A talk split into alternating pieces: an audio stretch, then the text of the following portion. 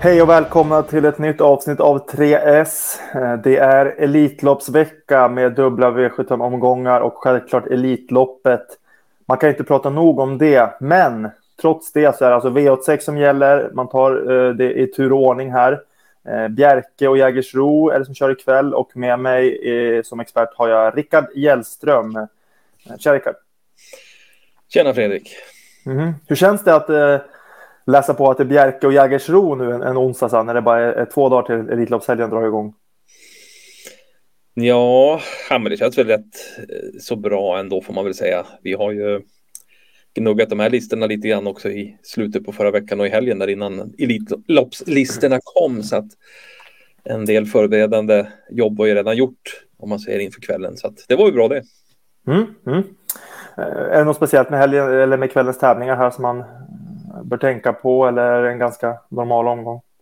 Ja, man kan väl, det man kan tänka på är att det är inte helt normalt att kombinationen banorna Jägersro och Bjerke har omgången. Det kan man ju notera. Och då går ju en omgång i Norge också. Så att, eh, med de förutsättningarna som gäller på den banan som då, ja, så i det landet då, så att det finns ju några olika faktorer att tänka på där såklart. Mm, mm. Grymt. Jag tycker vi eh, drar igång och kör första rubriken. Eh, som vanligt är det spiken.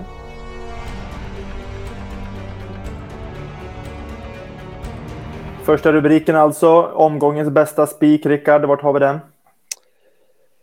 Ja, den kommer eh, redan i eh, den första avdelningen faktiskt.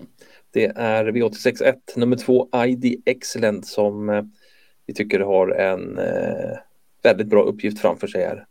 Eh, bra utgångsläge och eh, mm, nej, men det ser ju bra ut. Hästen kommer ju från en, ja, en insats som kanske inte ser så jätteimponerande ut när man ser eh, att den var sexa i mål.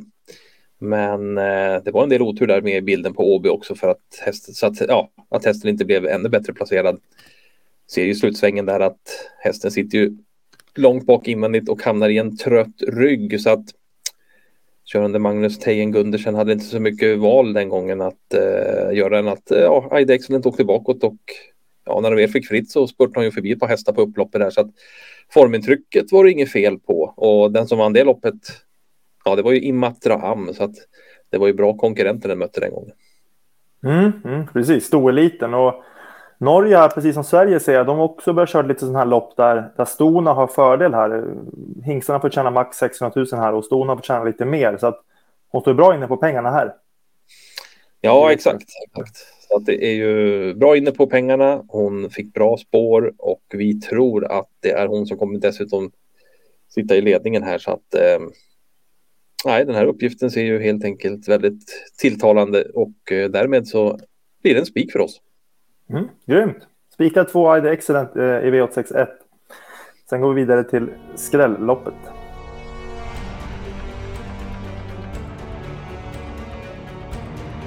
Skrälloppet alltså är nästa rubrik. Eh, vart har vi det omgångens kanske svåraste lopp, Rickard?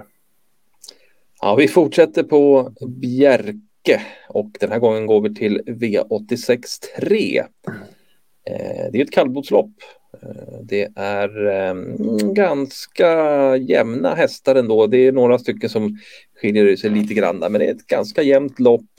Eh, det är kort distans och eh, vi har ju till exempel en sån ehm, segerstaplare som 10 Gyldenjoker med i loppet som har vunnit 12 av 24 lopp där, men mm, bakspår på kort distans, eh, då kan det krävas lite lite kraft på grejerna. Att det antingen blir hård körning eller kanske ingen körning alls så att han kan avancera. Mm. Så att, um, mm, nej, det finns ju uh, lite skrällpotential i det här loppet. Mm, mm. Och svårt för oss, tycker jag, i Sverige här när det kommer till de här loppen. Att Norge har ju ofta, de har ju väldigt många fler kallbord känns det som. Och det är ofta jämnt i den här lite lägre klassen. Uh, så det är väldigt svårt att bena ut det här, hur det blir kört och, och, och så vidare. Ja, exakt. Det är ju det. Men en häst som vi ska lyfta fram då för att prata lite skrällpotential här som vi har nämnt då, och eh, nummer sex Birg Brage är ju eh, ändå alldeles för lite spelad nu. Eh, det är en häst som har tävlat på eh, väldigt bra där och gick ju bland annat 24 och 8 i voltstart kort distans i sin näst senaste start. Eh, ja, och, och eh, en sån tid, ja det borde räcka eh, ganska långt eh, ikväll och dessutom kanske lite rekordsänkning för nu vankas det lite grejer också. Eh, det blir amerikansk vagn som den brukar ha då när det är autostart då. Det hade den inte då när det var voltstart. Eh, dessutom så blir det väldigt intressant att se hästen nu ska gå barfota runt om för första gången. Och hästen har tidigare tävlat med eh, järnskor. Så att eh, den där lättningen kan ju bli väldigt spännande. Visst, det kan ju gå åt pipan också, men eh, eh, barfota runt om på Birkbrage, det kanske gör att den där 24-8 tiden kanske sänks rejält. Mm, mm. Jag brukar gilla när det är barfota på kallblod faktiskt. Jag inbillar mig att det blir nästan bättre effekt på dem än på, på varmbloden. Men det kanske är för att många kallblod har ibland lite svårare att trava och att de liksom får hjälp även med stilen med, när de tävlar lättare balans. Inte bara att det blir mindre vikt på fötterna. Nej, precis. Och eh, det i kombination med också amerikansk vagn gör ju också att det kittlar till lite extra där faktiskt. För det brukar också kunna hjälpa till en hel del kallblod att eh, också få det att stämma bättre tycker jag. Mm. Grymt. Då har vi skrälloppet i V863 och eh, vi glömmer inte att sträcka med sex Birkbrage där.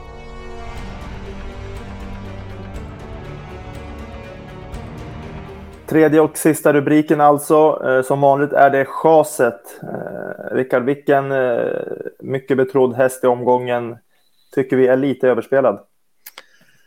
Ja, nu vänder vi oss till Jägersrobanan då, så de får vara med också. Och då landar vi i V86 Det är nummer två All for Love som Ja, den har blivit eh, väl hårt spelad, men det är kanske inte så konstigt eh, att de blir hårt betrodd ändå. Det är ju en fin rad med två ettor på de tre senaste loppen och senaste loppet blev det ju en rätt ja, imponerande seger får man väl säga ändå när hästen eh, avgjorde lätt här som vi ser på bilderna.